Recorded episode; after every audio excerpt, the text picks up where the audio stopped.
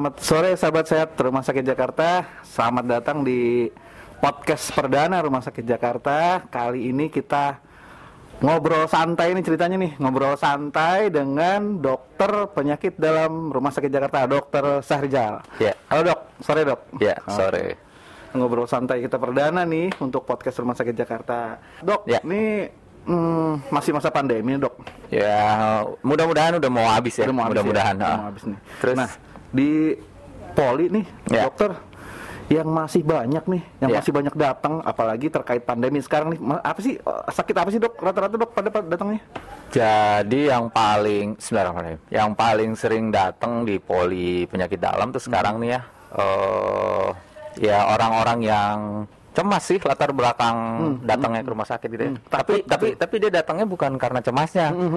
Eh, dia datangnya ke rumah sakit gara-gara eh, sakit mah, gara-gara mencret, gara-gara kram perutnya, gara-gara nyeri kepala gitu ya. Jadi eh, kalau kita orang penyakit dalam bilang keluhan-keluhan yang muncul itu yang bikin pasien datang ke rumah sakit itu dasarnya adalah eh, masalah psikis. Nah, kalau di penyakit dalam namanya ada tuh subbagiannya psikosomatik gitu ya, psikosomatik disorder. Jadi eh, kita belajar tuh dulu waktu zaman masih sekolah dan sampai sekarang alhamdulillah ilmunya kepake. Kalau stres psikis gitu ya, stres psikis bisa bikin keluhan fisik gitu. Nah, yang yang paling sering kena ya itu ya lambung ya kan saluran cerna bawah jadi diare terus eh, kepala leher tension headache gitu biasanya terus gangguan tidur gitu jadi ya yang kayak gitu tuh banyak tuh Gara-gara cemas, Gara-gara ketakutan. Ya. Nah, dalam hal ini sekarang lagi pandemi, gara-gara takut Corona. corona, Iya. takut kena covid, jatuhnya Iya. cemas, Iya. jadinya penyakit lain. ya Nah, tuh yang sering paling sering tuh, Hmm. yang paling awam, yang paling sering datang nih sekarang sekarang lagi pada apa tuh dok?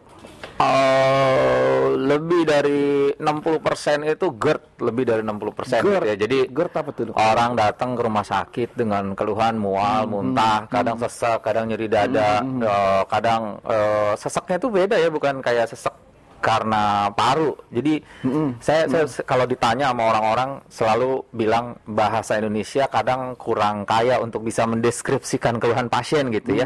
Makanya ya alhamdulillah dulu saya kuliah di Jogja gitu, jadi tahu ada istilah sesek tapi bukan dari paru, bukan dari jantung, tapi besesek. Nah itu dari dari perut tuh dorong ke atas gitu. Nah kalau di Sunda, karena kebetulan istri saya orang Sunda gitu ya, apa mertua saya suka nyuruh saya pakai bahasa tuh? Sunda walaupun nggak bisa, seel, seel gitu ya. Jadi kalau bahasa Seel, Sundanya sebelah sama nggak sih dok? beda, dah, Oh, udah beda. nggak usah dipaksain untuk untuk inilah. Jadi Seel, jadi, seel. jadi ada istilah-istilah eh, yang sebenarnya manfaat buat eh, mendeskripsikan keluhan medis dan cocok banget sama eh, apa namanya ya sama eh, literatur barat gitu ya tapi nggak ada bahasa Indonesianya.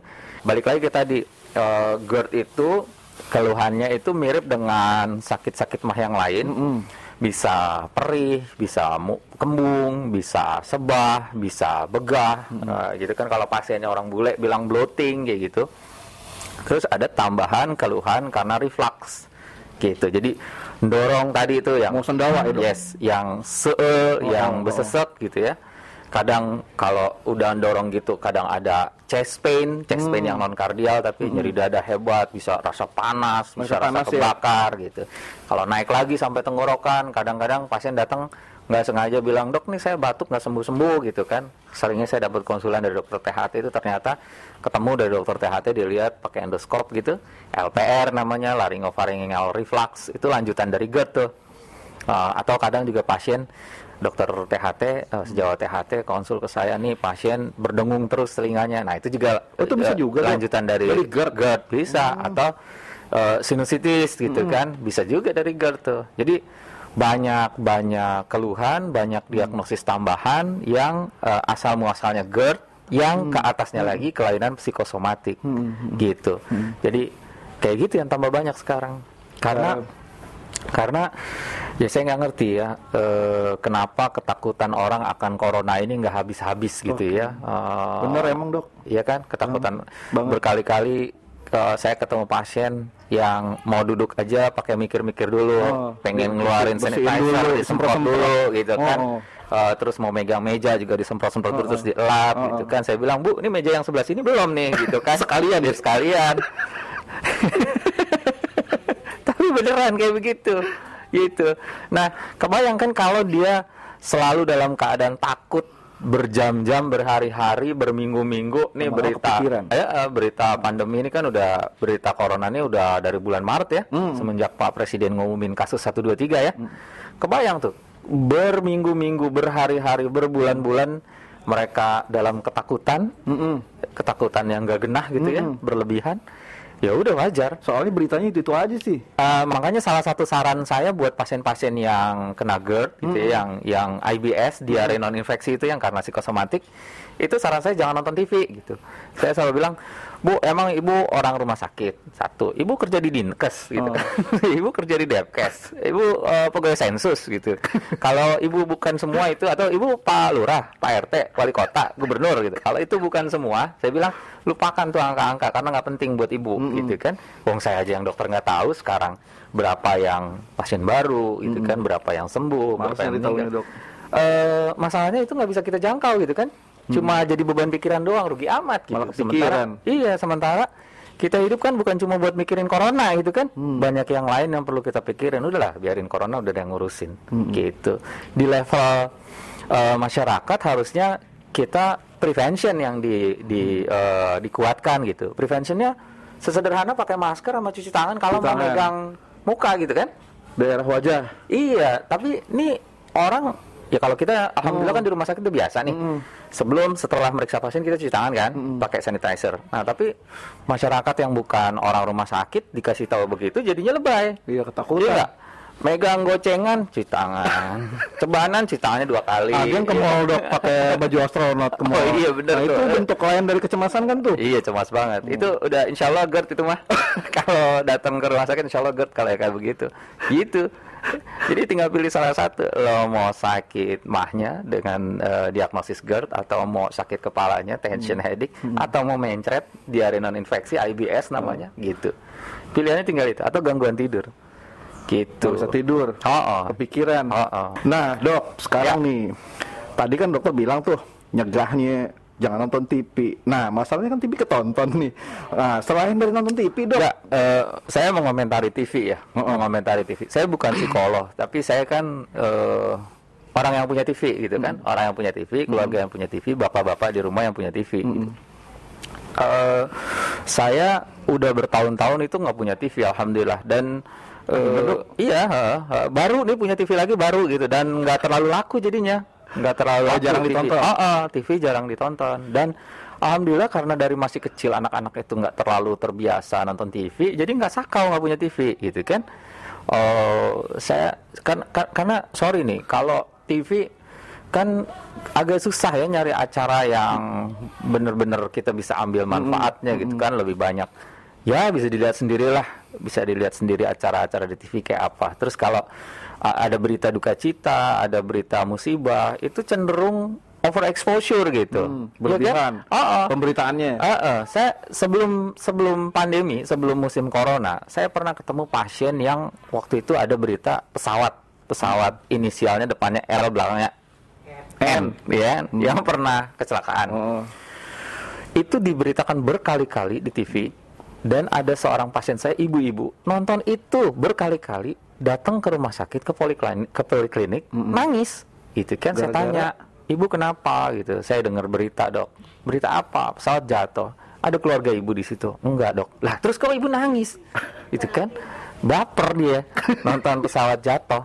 Gitu. Jadi eh, sebegitu hebatnya TV media bisa Mempengaruhi menghipnotis mempengaruhi. Ya kebayang kan? Misalnya ya orang dari pagi dia diam aja depan TV diam gini terus ngeliatin TV gitu kan sampai jam 12 Mm-mm. ya lama-lama kepalanya terhipnotis lah. Kan media yang lengkap tuh TV ada gerakan orangnya ada Suara. suaranya ada ekspresinya bisa dilihat gitu kan ada intonasinya bisa dia rasain gitu. Lama-lama terpengaruh gitu. Ini kayak gitu. Itu penyakit tuh. Jadi ya alhamdulillah bersyukurlah ya nggak terlalu sering nonton TV ya. Mm. Anak Gitu. dua anak dua tahun aja nonton Iya, iya bisa jadi joget, bisa bisa niruin. oh, oh, bisa jadi pengen joget-joget, bisa Hmm. jadi agresif gitu gara-gara TV. Bisa juga jadi melo gara-gara nonton TV gitu dan ujungnya penyakit gitu. Tapi emang corona dirasakan kalau di media tuh kayaknya intens banget dok. Mungkin ya karena saya nggak nonton TV jadi nggak terlalu tahu sih ya. Nah itu saya saya, tuh tahu. gitu Oh, tuh orang tua saya jadi khawatir. Iya sih. Lu Iya udah sih. lu ganti baju belum lu? Lu Iya itu sih, itu gitu. susah bener sih dok sebenarnya ngasih betul. pemahamannya tuh. Iya betul. Nah, eh, jadi ya kita kita juga kadang-kadang juga bingung nih. Eh, ya mestinya sih saya berharap kita kita yang kerja di rumah sakit lebih punya apa ya lebih punya greget kalau cerita ke keluarga kita menerangkan bahwa oh pencegahan corona itu sesederhana pakai masker dan cuci, Cuci tangan, tangan. kalau pengen pegang muka gitu atau pengen megang organ di di, di wajah gitu kan. Nggak perlu juga cuci tangan sesering mungkin gitu kan. Nggak perlu juga itu kan. Itu bisa-bisa masuk ke kelainan jiwa yang namanya obsesif kompulsif tuh ya kan? Obsesif kompulsif jadi biasa aja lah biasa aja. Saya saya nggak mengajak eh, teman-teman semua untuk ngentengin enggak gitu ya. Karena ya alhamdulillah kebetulan saya diberi kesempatan diberi pengalaman untuk merawat pasien covid dari yang keluhannya sangat sederhana sampai ada juga yang meninggal gitu ya gitu meninggal dengan covid positif gitu saya nggak ngajak untuk oh ah gitu doang gitu enggak enggak enggak berani juga saya ngajak begitu tapi benar pencegahannya tuh hanya hanya sesederhana kita cuci tangan, Cuci tangan, pakai masker, udah dan sebelum menyentuh area wajah. Iya. gitu. Nah, dok, saya masih penasaran soal, soal yang psikis tadi tuh. Ya. Kan GERD ya, kayaknya kan, kayaknya tadi keluhannya kayak ringan nih. Nah, GERD yang sampai berat tuh gimana sih? Oh jadi gini, oh saya nggak berani juga bilang bahwa GERD itu penyakit atau yang oh, oh yang Oh, yang gitu. sederhana gitu ya. Oh kalau yang awal-awal aja sih paling ya dia rasa chest discomfort aja gitu kan. Oh tapi kalau yang berat itu oh bisa sampai nyeri dada hebat kayak orang serangan Kayak orang jantung serangan gitu. jantung. Nah, Makanya teman-teman kita di IGD Oh. itu kerap agak sulit gitu membedakan. Ah, ah. Betul, nah, betul.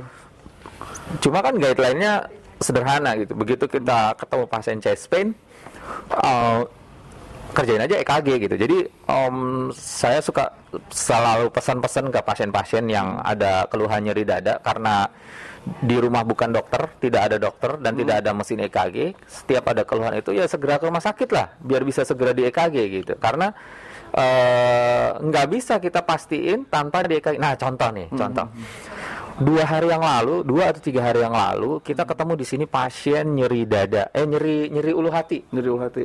Oke, nyeri ulu hati rasanya agak ngedorong gitu kan. Nah, terus si bapak itu ke rumah sakit lah, ke rumah sakit tertentu lah di Jakarta ini.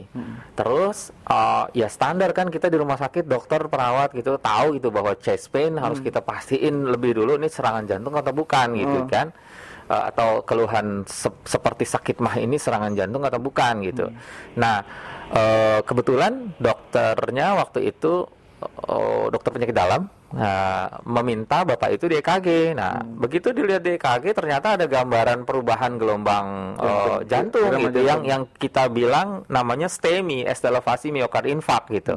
Nah, si pasien karena merasa tidak terlalu berat keluhannya, hanya merasa seperti sakit mah biasa, keberatan, nggak mau dia disuruh rawat inap gitu. minta pulang aja? Ah, ah, minta pulang aja karena eh, beliau bilang ah masa serangan jantung gitu kan? Orang sakitnya kayak gini doang gitu. Umur? Umur berapa tuh dok?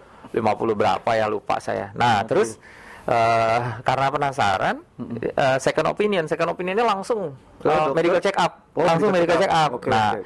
pasti medical check up kita lihat ternyata. Oh benar. STEMI udah udah ada Q wave-nya. Artinya emang dari dari awal tuh udah udah pas kalau udah, udah ada Q wave-nya tuh dok udah pasti udah lewat golden period tuh udah lewat Oh, dari. 6 jam gitu kan Oh, Artinya serangannya udah ya, agak ya, lama. Iya, iya, udah udah lewat golden period. Jadi nggak kandidat untuk kalau zaman dulu saya sekolah tuh waktu residen eh, trombolisis nggak mungkin masih perlu pertimbangan sangat serius gitu lah untuk perlu atau tidaknya trombolisis gitu ya.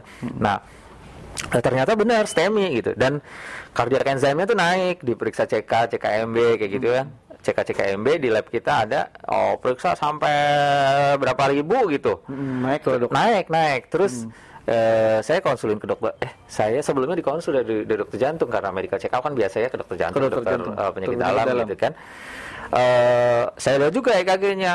EKG-nya eh, STEMI tapi sudah resolusi, Dok. Jadi kalau eh, serangan jantung tuh EKG-nya berubah berdasarkan jam biasanya, berdasarkan waktu bisa beda-beda tuh. Nah, dia udah mulai resolve nih.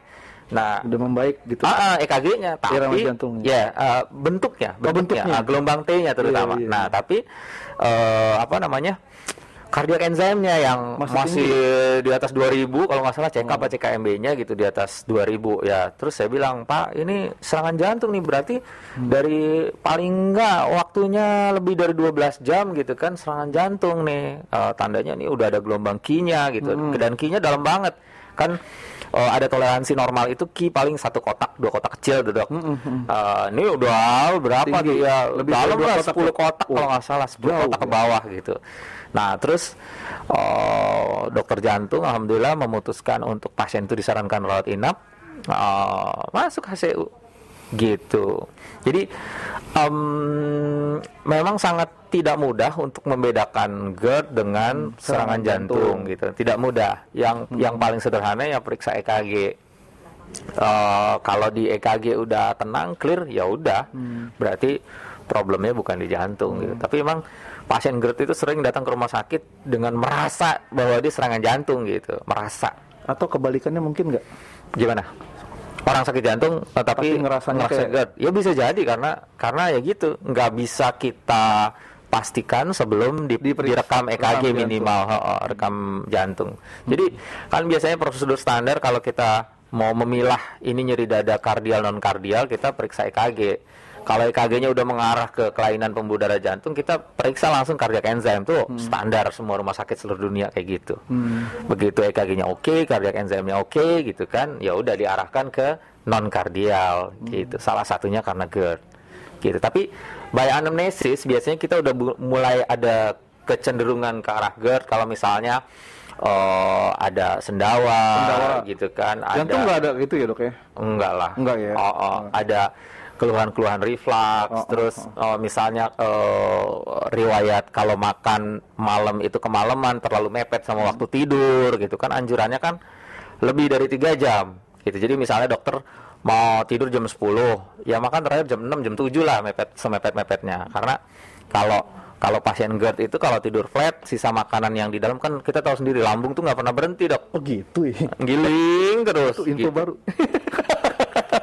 Aku malu. giling terus. Nah, kalau dia tidur flat eh, kedorong ke atas. Nah, saat malam itu dia bangun karena nyeri dada. Oh gitu. Kebayang kan Aku nggak eh, si makanan yang udah kecampur sama asam lambung naik ke esofagus. Esofagus itu pipa saluran makan di sini ya. Naik gitu. Eh, sebagai ilustrasi gini, pH di lambung asam lambung itu 1 sampai 2. Heeh. 2 sampai 1. Artinya dia asam kuat. Heeh. Esofagus ini semakin ke sini semakin basah, Heeh. gitu ya. pH-nya bisa sampai 5 dok. Heeh. Nah kalau asam masuk ke tempat yang seharusnya basah, panas. Panas. Karena asam lambung itu sifatnya korosif. Jadi di sini nggak enak nih. Iya, iya. Di sini nggak enak ya? Dok? Ya, kalau pada tahap-tahap awal biasanya kalau saya endoskopi ini pasiennya paling hanya kemerahan aja di daerah eh, lower Hmm. Kayak esophageal kebakar. sphincter. Merah, merah. Oh. Nanti kalau udah lebih lama lagi gambaran itu bisa kayak koreng tuh, ulkus tukak. Lebih lama lagi gambaran-gambaran peradangan lama, precancer kalau kayak gitu. Jadi kalau ada yang bilang GERD itu penyakit yang enteng, yang oh, nggak enggak. berbahaya, enggak juga Enggak ya. Saya juga nggak ya? berani juga bilang gitu karena saya pernah ketemu yang sampai ada ulkus gitu. Saya pernah ketemu yang precancer setelah di endoskopi dan di patologi sampling Hmm. gitu kan. Tapi sebagian besar itu awalnya kelainan psikosomatik gitu. Itu yang Awalnya? mesti, ya, itu yang mesti digarisbawahi. Be- Seberapa persenkah? Kira-kira nih kalau kira-kira. Eh, sa- saya saya nggak belum belum tahu dok. Bukan, eh, saya orang yang membaca buku agak kurang detail. Sorry nih, tapi tapi eh, kalau pengalaman saya endoskopi ini ya eh, kelainan di gaster ya di dalam lambung aja pasien dengan keluhan nyeri perut, mual, muntah gitu ya. Oh, kalau boleh nyebut angka 50 atau 60 persen lebih normal itu normal jadi sebagian besar tuh gitu dan dan gini eh, beratnya keluhan sering kali nggak paralel dengan kelainan yang ditemukan saat kita endoskopi gitu. Jadi ada orang yang keluhannya berat banget Tapi begitu di endoskopi normal gitu. Ada juga saya pernah ketemu orang yang keluhannya enteng-enteng aja begitu dilihat di endoskopi, uh berdarah gitu. Jadi ada yang kayak gitu, nggak bisa dijadiin patokan keluhan. Itu yang baru tahu tuh tadi yang sering tuh mau tidur makan dulu, mau tidur makan dulu buat bekal. Kalau mimpinya lari-larian Ya, kan eh, satu, lapar. satu mancing-mancing GERD. Kalau kayak gitu ya, satu mancing-mancing GERD. Yang kedua diabetes tuh dok, dipancing-pancing kalau kayak gitu. Jadi ya kalau teman-teman misalnya ada yang punya kebiasaan makan seperti itu, walaupun yang nyontoinnya dokter ya, jangan ditiru ya. Don't try this at home, oke? Don't try this at home. itu itu DM juga. Enggak.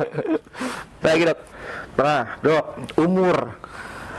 Kan tadi kan ada kaitan dengan jantung tuh. Nah, yang paling beresiko nih yang apa eh, samar dengan jantung nih. Jadi gini kadang umur nggak? Oke, jadi kadang gini kalau kan eh, teori dasarnya perempuan itu kalau masih menstruasi resiko kena serangan jantungnya lebih kecil dibanding laki-laki gitu kan.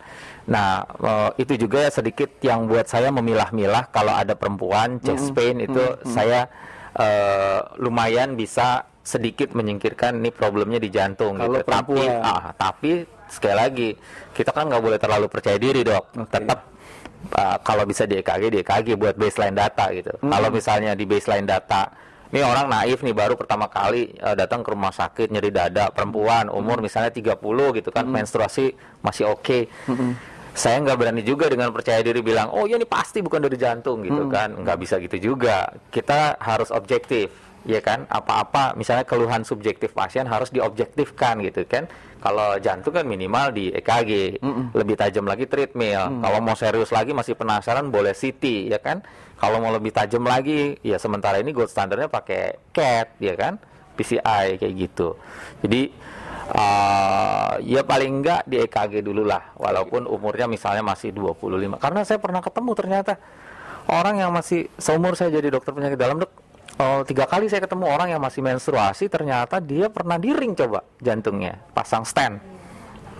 Tiga orang tuh inget banget saya. Satu umur 30 satu lagi umur 40 yang 32 kalau nggak salah kayak gitu. Udah pasang ring jantung. udah udah. Saya sampai nanya berkali-kali "E, ibu masih mens gak gitu. Ternyata dia bilang masih mens. Saya bilang wah ini tumben nih. Orang perempuan masih mens tapi Udah udah, ada keluhan ngalamin. ACS ya kan? Akut coronary syndrome gitu. Tapi ya ya itu jadi jadi pelajaran buat saya untuk memang dalam hal apa pun nggak boleh kita terlalu percaya diri walaupun misalnya nih ya jam terbang saya nanti tambah lama tambah banyak itu nggak boleh. Nggak boleh. Tetap harus keluhan subjektif pasien harus kita bikin objektif, Objektif. untuk menyingkirkan diagnosis banding menegakkan diagnosis working diagnosis kayak gitu Oke. Kalau laki, Dok? laki kalau laki biasanya nah ini GERD itu lebih serem pada perempuan gitu Oh, oh. karena yang banyak baper itu perempuan biasanya kan terpengaruh drama Korea terpengaruh orang perempuan nonton drama Korea aja bisa sakit perut coba saya bingung beneran ya kan eh ya asli terus saya saya ngeli- ngelihat kan mana sih orang yang dibilang ganteng sama drama Korea gitu eh ternyata nggak juga saya nggak kalah gitu jadi kalau GERD itu eh, pengalaman sih ya. Sekali lagi saya belum baca belum baca detail bukunya. Itu lebih banyak di perempuan daripada laki-laki. Nah, kalau laki-laki GERD mungkin dia baperan. Jadi jangan baperan ya mau laki mau perempuan. Gitu karena salah satu faktor resiko tuh. GERD. Iya, nggak aja ditulis di, di literatur baperan gitu kan. baperan kan bikin stres. Nah, GERD, Dok. GERD ini sebenarnya untuk orang yang bukan rumah sakit tuh awam bener GERD kata-kata Iya. GERD ya. Kalau di masyarakat tuh namanya apa? Eh, nggak ada nama nama yang nggak ilmiahnya ya. Orang yang paling bilangnya sakit mah sakit mah aja gitu kan. Sakit mah. Tapi GERD itu gastroesophageal reflux disease gitu ya. Jadi eh, kelainan lambung, saluran cerna atas esofagus gitu ya. Tandanya itu paling utama reflux. Refluxnya itu bisa yang reflux asamnya balik gitu maksudnya Yes, dok ya? uh, uh, berbalik naik ke Hmm, naik atas, ke atas, ke ya. pipa saluran makan, bisa gasnya, makanya suka sendawa-sendawa gitu kan, atau asam yang uh, makanan yang udah kecampur asam, Asam lambung. gitu. Uh, uh, makanya keluhannya ya uh, panas, nyeri kayak gitu, gitu. jadi bukan cuma nyeri ulu hati doang Bukan, bukan. mesti bukan. ngerasain Nah, ada kalau kalau ada ada, jadi kalau yang nggak ada refluxnya itu dispepsia, oh, oke. Kalau ada refluxnya itu GERD. Oke, jadi kalau sakit mah cuma nyeri ulu hati doang, Ya. bisa bilang itu. Cuma Ya. kalau udah ada rasa panas di Ya, sini, gitu, ya. atau sendawa mulu, Ya. itu udah bisa dibilang GERD. GERD. Nah, Nah, buat buat gampangnya ini aja download di eh, Android itu di Play Store ada GERD Questionnaire. Ques- GERD Questionnaire. Itu ada yang bahasa Indonesia sudah dikalibrasi dari GERD-Q yang bahasa Inggris. Gitu bisa bisa diadaptasi, bisa bisa buat scoring gitu. Eh, kita yang ngikutin questionnaire itu GERD apa enggak gitu. Balik lagi psikosomatis dulu deh. Ya. Setelah GERD, Ya. habis itu apa biasanya yang paling banyak?